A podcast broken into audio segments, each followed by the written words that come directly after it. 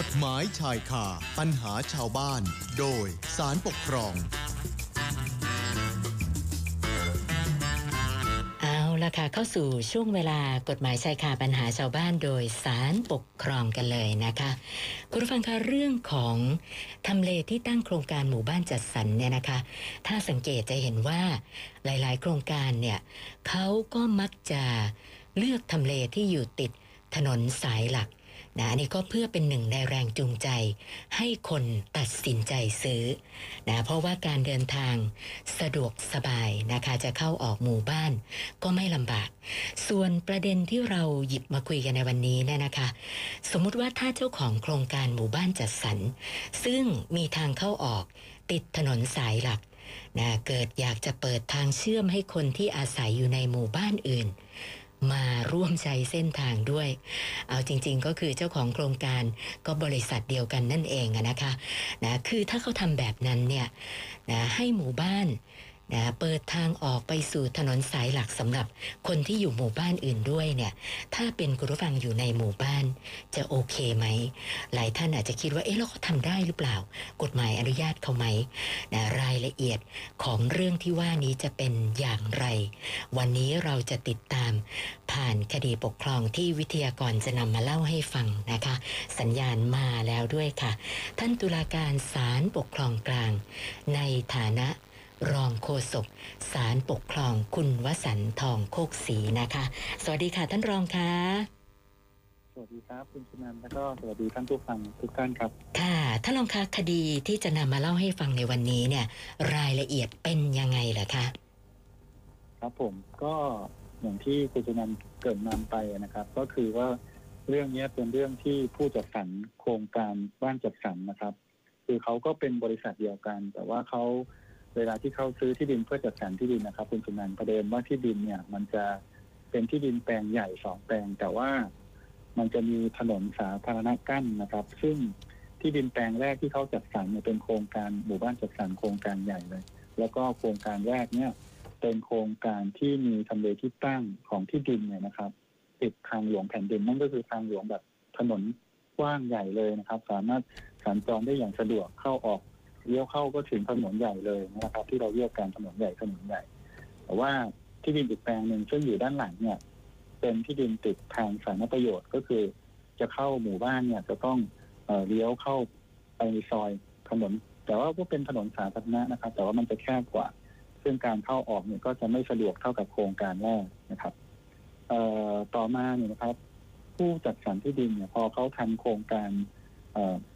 หลังไปโครงการแรกเสร็จก็มีการขายเสร็จสับหมดแล้วเนี่ยนะครับค่ะแต่เขาก็ยังบริหารอยู่ยังไม่ได้มีการตั้งนิติบุคคล ต่อมาเนี่ยเขาก็มาทำโครงการที่สองคือโครงการที่ดินแปลงที่อยู่ด้านหลังนะครับเอ่อทีนี้เนี่ยพอเขาขายโครงการเสร็จทางเจ้าของผู้ซื้อที่ดินจัดสรรที่อยู่แปลงข้างหลังก็บอกว่าเออเราไม่ค่อยสะดวกในการเข้าออกนะครับ ขอให้ทางผู้จัดสรรเนี่ยช่วยเอ่อเปิดทาง ทะลุกันได้ไหมก็คือว่าโครงการที่สองเนี่ยขอทะลุผ่านโครงการแรกเพื่อไปออกสู่ทางหลวงแผ่นดินเนี่ย แต่ว่าเราจะยอมจ่ายค่าเอเขาเรียกอะไรนะครับ เหมือนกับจ่ายค่าชดเชยให้นะแต่การไม่ใช้ทรัพย์ทรัพย์ทรัพย์ส่วนกลางเนี่ยจะเอาไหมอะไรเงี้ยครับ ทางผู้จัดสรรที่ดินก็คิดว่าเออเนี่ยมันก็เป็นการอำนวยความสะดวกให้กับผู้ซื้อที่ดินจัดสรรของตัวเองก็เลยมีการยินยอมแล้วก็เปิดทางให้ทางโครงการที่อยู่ด้านหลังเนะครับ ผ่านทะลุโครงการแรกเนี่ยออกสู่ทางหลวงแผ่นดินได้ แต่ว่า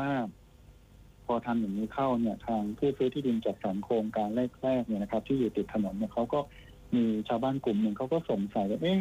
ผู้จัดสรรที่ดินก็ทำแบบนี้ทำได้ด้วยนะครับก็สงสัยนะครับว่า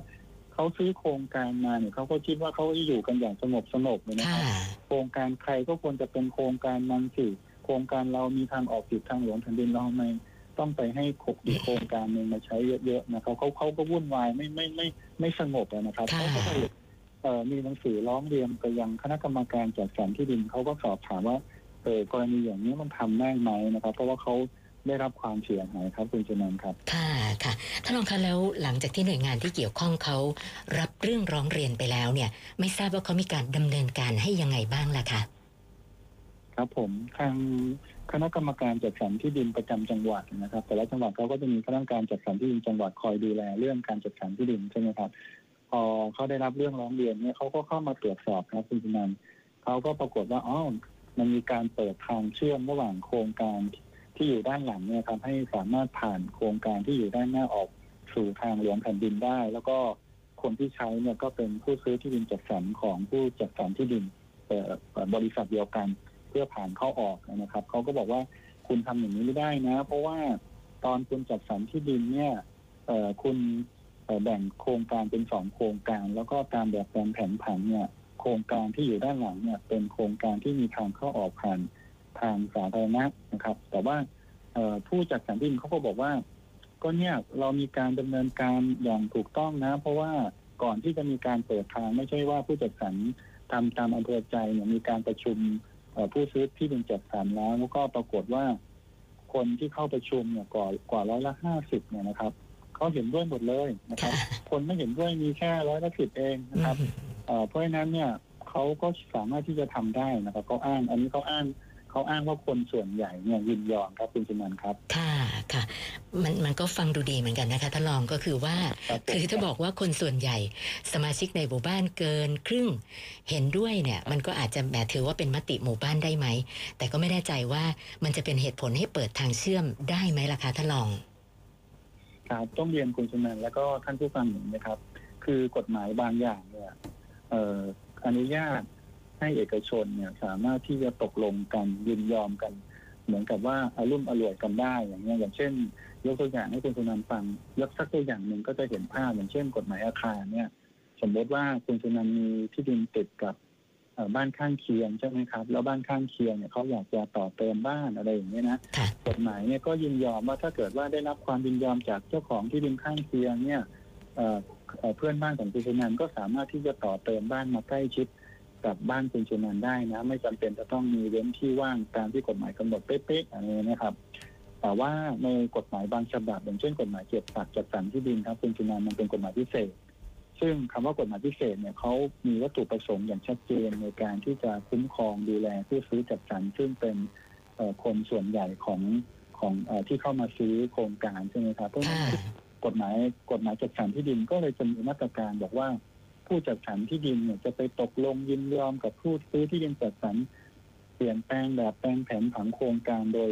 โดยพละการไม่ได้ เพราะฉะนั้นเนี่ยตามขั้นตอนของกฎหมายแล้วเนี่ยการจะเปลี่ยนแปลงแผนผังเนี่ยก็ไม่ใช่ก็ก็ไม่ใช่ว่าจะไม่สามารถทำได้ มันทำได้นั่นแหละ แต่ว่ามันก็จะมีขั้นตอนคือคุณต้องไป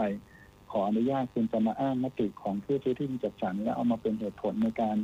ทำอะไรก็ตามที่มันแตกต่างจากแผนผังที่คุณยื่นไว้เนี่ย แล้วก็ทำให้ประโยชน์ใน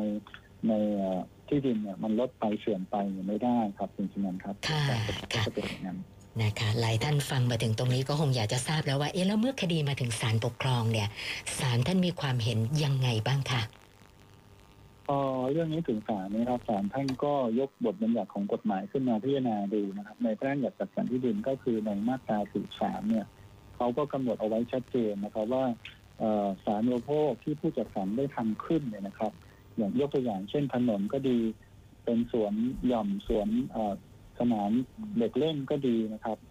สิ่งต่างๆ เหล่านี้ก็ให้ตกอยู่ในพระราชจำยอมเพื่อประโยชน์แก่ที่ดินจัดสรร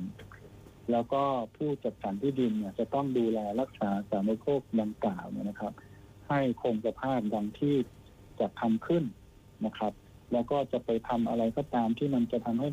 สาธารณูปโภคเนี่ย ลดไปเสื่อมไปหรือเสื่อมความสะดวก อันนี้ยทำไม่ได้ นะครับ ซึ่งบทบัญญัติดังกล่าวเนี่ยกำหนดขึ้นมาก็เพื่อคุ้มครองการใช้ประโยชน์ในสารณูปโภคของผู้ซื้อที่ดินจัดสรรอย่างที่ผมได้เรียนไปแล้วนะครับ เพราะฉะนั้นเนี่ยการที่ผู้ฟ้องคดีไปเปิดทางเชื่อมนะครับ ระหว่างโครงการจัดสรรที่ดินที่อยู่ด้านหลังให้ผ่านโครงการเที่อยู่ด้านหน้าที่ติดทางหลวงแผ่นดินทั้งทั้งที่มันเป็นคนละโครงการ อันเนี้ยมันจึงมีลักษณะเป็นการกระทำให้ประโยชน์ของพระรจำยอมลดไปหรือเสื่อมความสะดวก ซึ่งขัดกับเจตนารมณ์ของกฎหมายนะครับเพราะฉะนั้นเนี่ยกรณีอย่างนี้ยก็ถือว่าเป็นการกระทำที่ฝ่าฝืนต่อกฎหมายจัดสรรที่ดินครับคุณชนนท์ครับค่ะค่ะท่านรองคะฟังแล้วอย่างนี้แสดงว่า ถ้าเจ้าของโครงการเนี่ยเขากำหนดให้มีสาธารณูปโภคอะไรยังไงไว้ตามแผนผังเนี่ย ก็ต้องคงตามนั้น ห้ามเปลี่ยนแปลงอย่างนั้นหรือเปล่าคะก็โดยหลักการครับคุณนันครับคุณนันครับดังโดยหลักการเนี่ยเอ่อ กฎหมายจัดสรรเนี่ยกำหนดไว้เป็นหลักอย่างนั้นนะครับ แต่ว่าก็อย่างที่เรียนครับว่า สามารถที่จะแก้ไขแบบแปลนแผนผังได้ไม่ใช่ว่าทำไม่ได้เลยแบบกำหนดเด็ดขาดอย่างนั้นไม่ใช่นะครับ แต่ว่าค่ะสามารถแก้ไขได้ แต่ว่าก็จะมีขั้นตอนคือคุณน่ะทางผู้จัดสรรที่ดินคุณต้องไปขออนุญาตจากคณะกรรมการจัดสรรที่ดินก่อนนะครับ แล้วก็การแก้ไขแบบแปลนแผนผังเนี่ยคุณจะไปแก้ไขแบบแปลนแผนผังในลักษณะที่ทำให้ สาธารณูปโภคเนี่ยลดลงเสื่อมลงเสื่อมประโยชน์อันนี้ไม่ได้ยกตัวอย่างถ้าจะทำก็ยกตัวอย่างเช่นนี้ครับ อย่างเช่น ผู้จัดสรรที่ดินจัดสรรที่ดินเอ่อว่าที่ดินสองแปลงจะสร้างบ้านสองหลังใช่ไหมครับ แต่ว่าสามารถไปแก้ไขถ้าหากว่าผู้ซื้อที่ดินจัดสรรเขาประสงค์ที่จะบอกว่า ผมขอซื้อที่ดินสองแปลง แต่ว่าสร้างบ้านหลังใหญ่หลังเดียวได้ไหมอย่างเงี้ยก็สามารถที่จะแก้ไขแบบแปลนแผนผังได้เพราะว่ามันไม่ได้ไปกระทบกับสาธารณูปโภคอย่างเงี้ยครับคุณชนันค่ะ เพราะฉะนั้นเนี่ยกรณีที่เกิดขึ้นเนี่ยนะครับ มันมันไม่ใช่ลักษณะอย่างนั้น มันเป็นการทำให้มีการมีคนมาใช้สารณูปโภคในโครงการเพิ่มขึ้น แล้วก็ทำให้คนที่อยู่ในโครงการที่เขาซื้อที่อยู่ติดทางหลวงเนี่ยเขาเดือดร้อนนั้นก็ไม่สามารถที่จะทำได้ครับคุณชนันเพราะฉะนั้นคดีนี้ศาลปกครองก็พิพากษาให้เพิกถอนคำเอ่อพิพากษายืนนะครับเพราะว่าคำสั่งของกรรมการจัดสรรที่ดินเนี่ยที่สั่งให้ทางผู้จัดสรรที่ดินเนี่ยไปปิด ไปปิดเอ่อประตูที่ทำเชื่อมระหว่างโครงการแรกกับโครงการที่สองเนี่ย ให้ทำปิดอย่างถาวรเลยอย่างเงี้ย ก็ถือว่าข้ามการจัดสรรที่ดินมีมติโดยชอบด้วยกฎหมายนะครับ ค่ะค่ะ หลายท่านที่อาจจะอยู่ในหมู่บ้านซึ่งประสบปัญหาลักษณะแบบนี้แล้วยังไม่ได้ข้อสรุปก็ต้องเชิญที่ศาลปกครองกันแล้วละมั้งคะนะคะ วันนี้คดีที่ท่านลองนำมา เล่าให้ฟังเนี่ยท่านลองอยากจะฝากอะไรปิดท้ายอีกสักหน่อยไหมคะ ก็อยากจะฝากครับว่าเวลาที่เราจะไปซื้อบ้านอะไรต่างๆเหล่านี้นะครับ เวลาเราเห็นว่าเอ๊ะหมู่บ้านเรามีทางเข้าออกคนคงสะดวกดีจังเลยอะไรอย่างเงี้ยนะครับสามารถออกอยู่ถนนใหญ่ได้อะไรเงี้ยก็ขอให้ดูดีๆ ว่าที่ออกได้เนี่ยเป็นการออกได้แบบไหน มันเป็นไปตามแบบแผนแผนผังไหมมันมันมีการแก้ไขแบบแผนแผนผังถูกต้องหรือเปล่าอะไรเงี้ยนะครับ ก็ขอให้ให้ศึกษาแล้วก็ดูแบบแผนแผนผังให้ดีนิดนึงครับ ผมเพื่อที่จะ จะได้ไม่มีปัญหาในภายหลังครับ คุณสุนันท์ครับ ค่ะ วันนี้ต้องขอบพระคุณท่านรองโฆษกศาลปกครองคุณวสันต์ทองโคกศรีนะคะ สละเวลามาพูดคุยให้ความรู้กับพวกเรานะคะ ขอบพระคุณมากค่ะ ครับ ยินดีและสวัสดีครับ สวัสดีค่ะ กฎหมายชายคาปัญหาชาวบ้าน โดยสารปกครอง